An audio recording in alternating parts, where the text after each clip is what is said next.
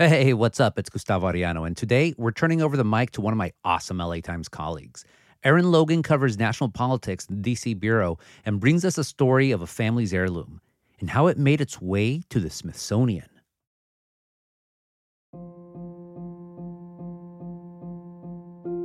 When I was in grade school, I envied my classmates who would go on tangents about their family tree. Their ancestors came to America from Europe, Asia, and other places around the world. They had pictures and birth records and family heirlooms. All I could offer is that I came from sharecroppers in the Deep South. And they were enslaved on plantations in Mississippi and Alabama. And then before that, they came to America in shackles and on slave ships. Beyond that, I don't know their names or even where in Africa they came from. It's all a black hole. That's a common experience for the descendants of enslaved Americans like me.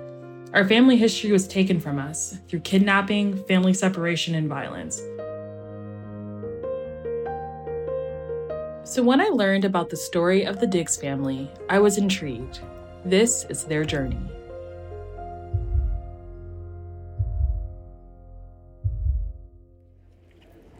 We are walking through the lobby.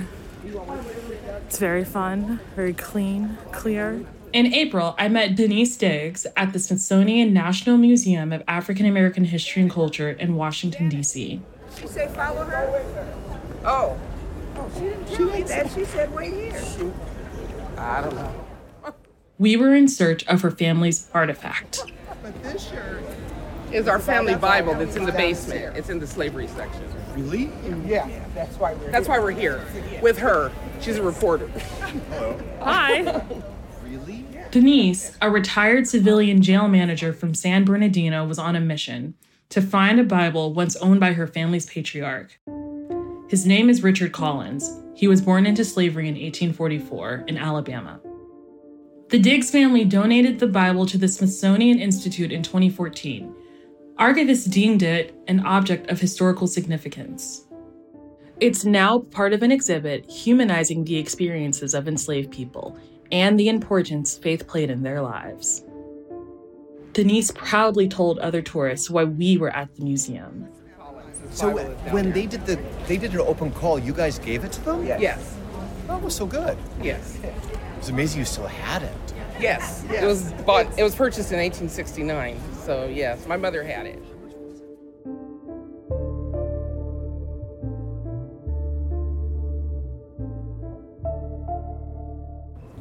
We are getting off the elevator.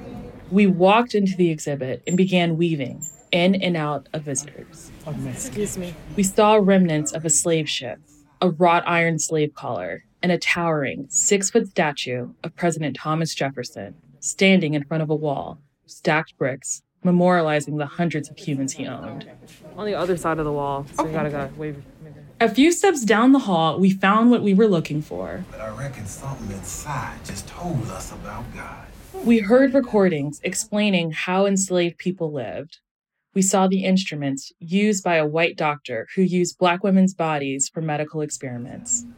Oh, sneak off and have a present. Looks fantastic. That's when we saw the Collins Family Bible.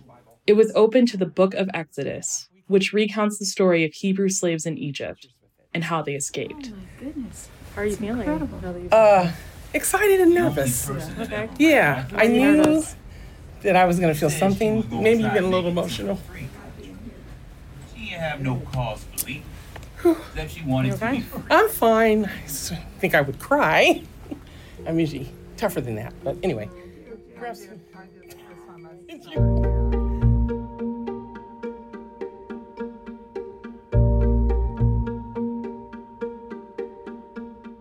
The Diggs family first came across the Bible in the late 1980s.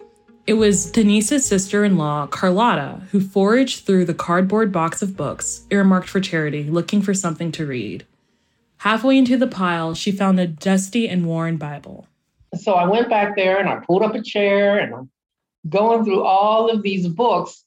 And then I see this one that says Holy Bible.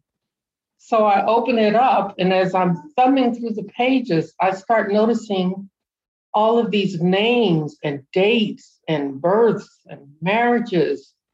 And I'm like, wait a minute, this is something that we really need to take a look at. The note said things like Richard Collins Jr., born in Dallas County, Alabama, and Virginia J. Collins to Morgan T. White, August 24th, 1892. So it's not like, you know, the 1950s or 40s where someone was just writing in a Bible. This is slavery dates that I was looking at. So I was like amazed, amazed. Like I said, it just hit me. Carlotta showed the Bible to her mother in law, Natalie Diggs, who said it had belonged to Richard Collins, her grandfather. When Natalie inspected the notes, she recognized the names of her father and his siblings. Natalie spent the next couple of decades using the Bible's notes as a guide in an effort to build her family tree.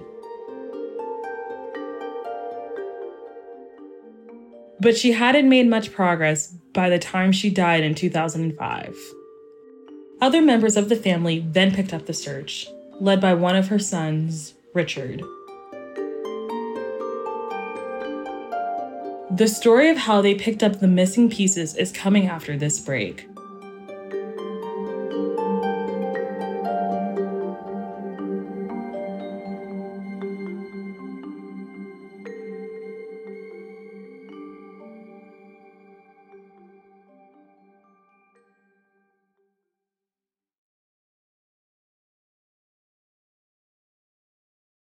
This is my mother and her seven sisters. Wow. Six sisters. There were seven girls. This is Joanne.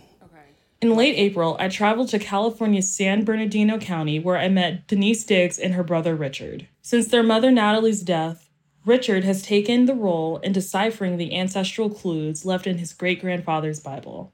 I asked him how he felt when he first read the notes and markings left in the Bible. At first, it was just kind of shocking. A part of me was like so glad that we could find something that attached us to the history of our family. But curious, I have a little bit of an investigative mind, law enforcement for 30 years. Richard said he spent years trying to match family rumors with his great grandfather's notes. A clear vision of his great grandfather started coming to life. If he walked in this room today, I'd know him. I'd know him by his demeanor, I'd know him by his speech. I'd know him because I know so much about him and what's happened to him. But it wasn't always easy. The Bible contained names and dates and markings on certain passages.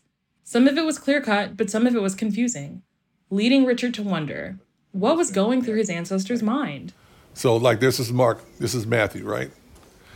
19 and 20, he, he puts a mark there. Oh. And I'm like, why did he put that mark there? What was he thinking when he did that? And then Sometimes the head scratching led to some pretty amusing discoveries. For years, I kept look, looking at this, going, "What the heck is this?" A bunch of scribbling. Then I realized when you turn it upside down, it was Hattie, his second little daughter, Hattie Collins. Oh she was practicing her H's on that page.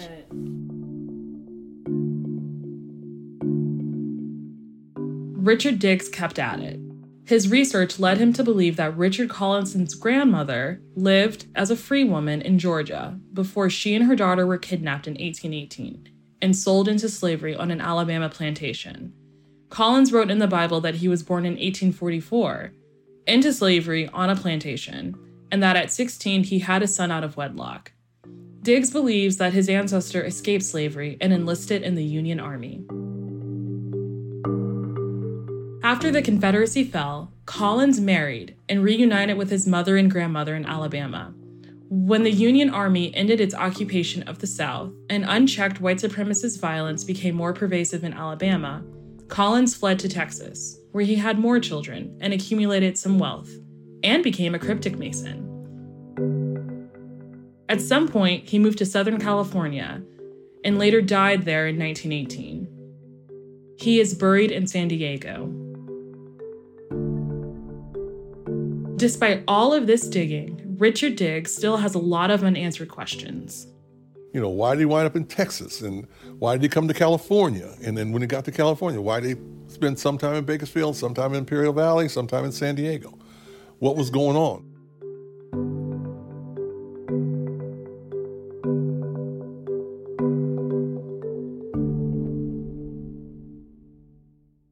Yet, despite all the missing parts, historians say the family's ability to piece together their family tree is rare. Records before 1870 are scarce. African Americans are often left with little to no knowledge of their ancestors' origins or how they lived. It is not particularly common for African American families to find artifacts that are from the enslaved era. That's Brenda Stevenson, a historian at the University of California, Los Angeles. Most of those documents that describe in some kind of way their lives or their family and their family membership were actually produced by those persons who called them their slaves, who might have recorded the birth dates, the names, the parents, sometimes, of their what they considered their enslaved property. Stevenson told me that enslaved people in this ethnic group were deemed property in much of the country until the end of the Civil War in 1865. She said that the federal government did not include their names in the census until 1870. That lack of documentation and other racist policies yielded empty branches on family trees. And that's what made the Diggs family Bible so rare. Richard Collins had documented five generations of births, deaths, and marriages. His neat script provided the clues necessary for his ancestors to trace their lineage back to the shores of Africa a rare feat for most African Americans. Most people can probably find, with a lot of hard work, links to the last generations of persons who were enslaved. Those people who could get to the point of those three or four generations before emancipation, those are very, very blessed and lucky people because it's very hard to do so unless they remain all remain in the same area unless the people who claimed them as their slaves kept copious records, and those records have now been placed in the archive. It's, it's very, very difficult to do so. There was another factor in the Diggs family Bible that made its existence even more remarkable. How did the senior Richard Collins learn to read and write? It was against the law for most enslaved Black people to be able to read or to write. According to Stevenson, literacy among enslaved people was outlawed throughout much of the Deep South after Nat Turner's failed rebellion in 1831. By some estimates, just 10% of enslaved people were literate. So the Diggs family was lucky to have so much information because of the notes left behind in the Bible. But eventually, Richard hit a dead end.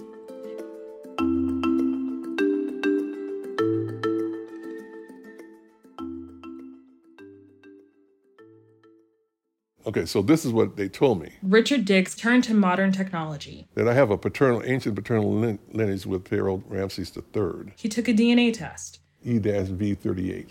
Don't ask me what that is. What he found astonished him. Nearly 13% of Diggs's DNA hails from the Congo and Angola.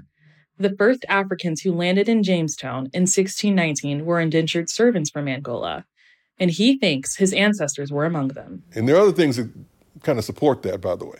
Okay. Okay. So so now we're in America, it's 1619. Okay. These Mbundu people are not put into a slave system because there's no child slavery in colonial law at the time in 1619.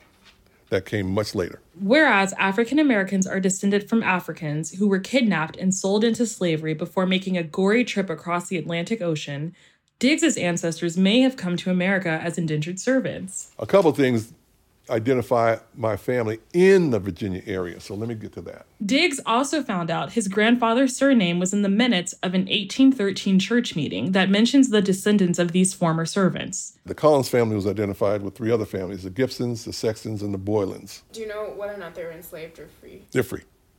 Because okay. they moved away from the area. Richard Diggs thinks his great grandfather is a good example of the untold stories of American slavery. They would tell you we were all ignorant, we didn't read, we didn't write, we didn't know anything, we weren't smart, we weren't all these things. He's the total opposite of all those things.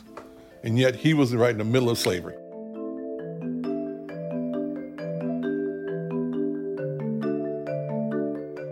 More after the break.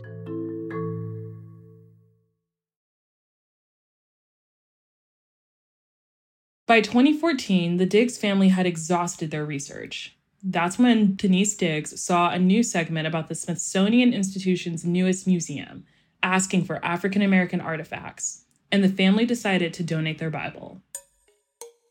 Richard Diggs flew with the Bible from California to Washington, D.C., where he gave it to a curator who examined the book.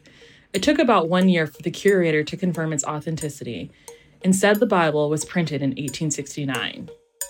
During that DC trip, Richard also performed a poem he wrote about his journey to uncover his ancestry. I was this precocious little kid. You know the one who thought life was just carefree. I never ever dreamed that through a twist of fate, I'd write the family tree. The Bible was put on display in 2016, shortly after the museum opened its doors. Richard Diggs still hasn't seen the Bible on display, but his sister Denise has. She says it was worth the wait. For me, not having children, I always wonder about, you know, who will remember me once I go. Now, it feels like our story will live on. At the display, Denise noticed that most of the tourists around her were white. She wondered if they could fully appreciate her ancestors' accomplishment. I wonder if they feel the significance of what a slave being able to do this means. Or is this their first introduction into the idea of what slaves' lives were like? Like, is this something they've never thought about until they've experienced this exhibit? Reporting the story made me really happy that an African American family was able to uncover so much about their family history. It made me wonder if there was anything sitting in my parents' attic that could help me cobble together a family tree. The South still holds so many stories in all those unmarked graves. And we've heard our old folks talk about stories from way back when. It's of these memories, the record, and the history of our people does depend. The Diggs family insists that though their ancestor was born into slavery, they would never remember him as a slave. I know the reason now why my great grandpa chose me. He knew I would not stop until I finished the Collins tree. And my great grandpa, well, he'd be proud, knowing I have done my best, and the history of the Collins name can now be put to rest. Great grandpa's Bible has been in the possession of only three men in our family tree my great grandfather Richard, my grandfather Richard, and finally the last Richard, me. So the circle of life of my great grandfather has arced its way around to me. And with God's grace, for as long as I live, I'll tell the history of the Collins family tree.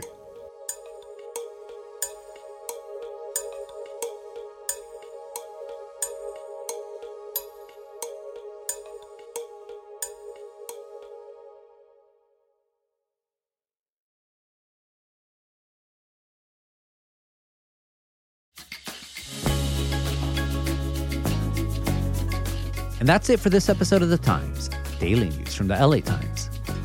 Shannon Lin was a hef on this episode, and our show is produced by Shannon Lin, Denise Guerra, Kasia Broussalian, Ashley Brown, and David Toledo. Our editorial assistant is Madeline Amato. Our intern is Surya Hendry. Our engineers are Mario Diaz, Mark Nieto, and Mike Heflin, and our editor is Kinsee Morlan. Our executive producers are Jasmine Aguilera and Shani Hilton, and our theme music is by Andrew Eapen. Special thanks on this one to Steve Padilla and Del Wilber. And guess what? The bosses want more feedback. So take a minute and go to latimes.com slash podcast survey and answer a few questions for us. Let us know what you like, what you don't like, all that stuff that keeps us from being the Puccia podcast, you know? I'm Gustavo Arellano. We'll be back tomorrow with all the news in this madre. Gracias.